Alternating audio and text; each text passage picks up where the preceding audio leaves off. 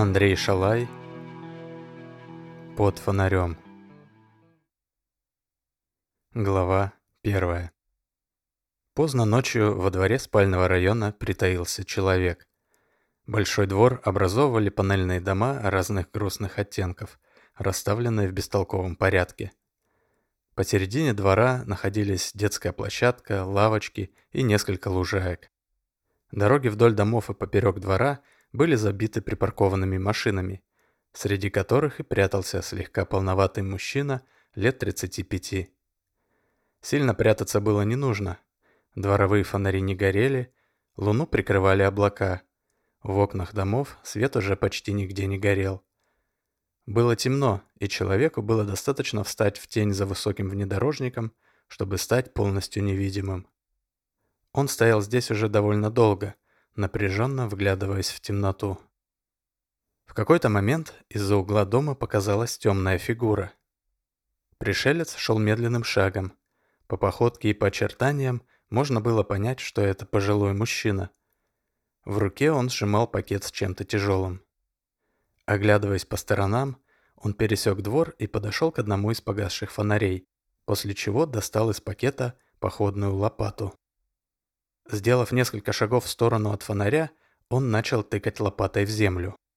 Лопата мягко и тихо пронизывала почву, не встречая особого сопротивления.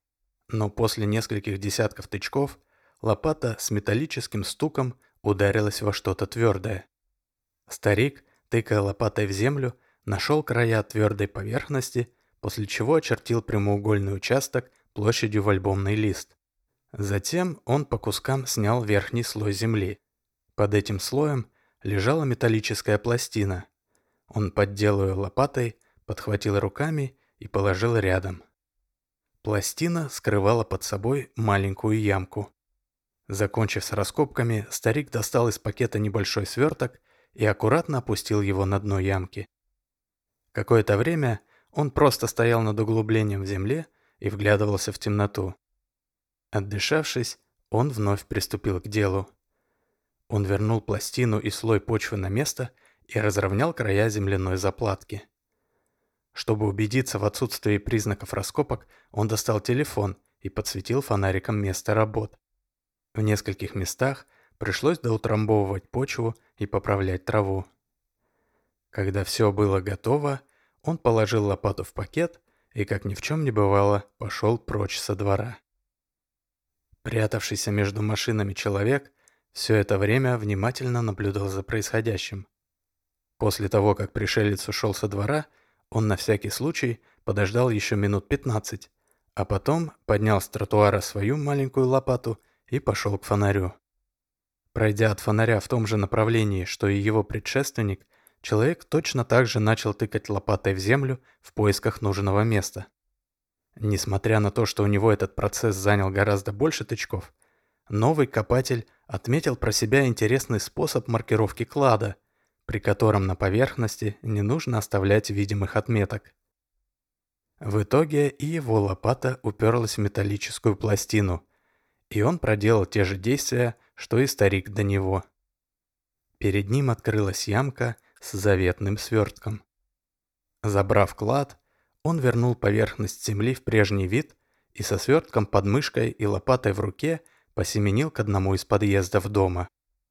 Солидный мужчина с первыми морщинами и залысиной на макушке радовался как ребенок. Он зашел в квартиру, бросил лопату в угол прихожей и пошел в гостиную изучать свою находку. В квартире кроме него никого не было. Так что здоровяк, никого не стесняясь, напевал что-то веселое и даже слегка пританцовывал, передвигаясь по комнате. Он положил находку на диванный столик, развернул ткань и удовлетворенно присвистнул. Внутри находился пластиковый контейнер, в котором офисные работники носят на работу обеды.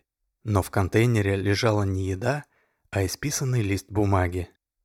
Кладоискатель потер руки достал листок и с нескрываемым восторгом принялся читать написанное.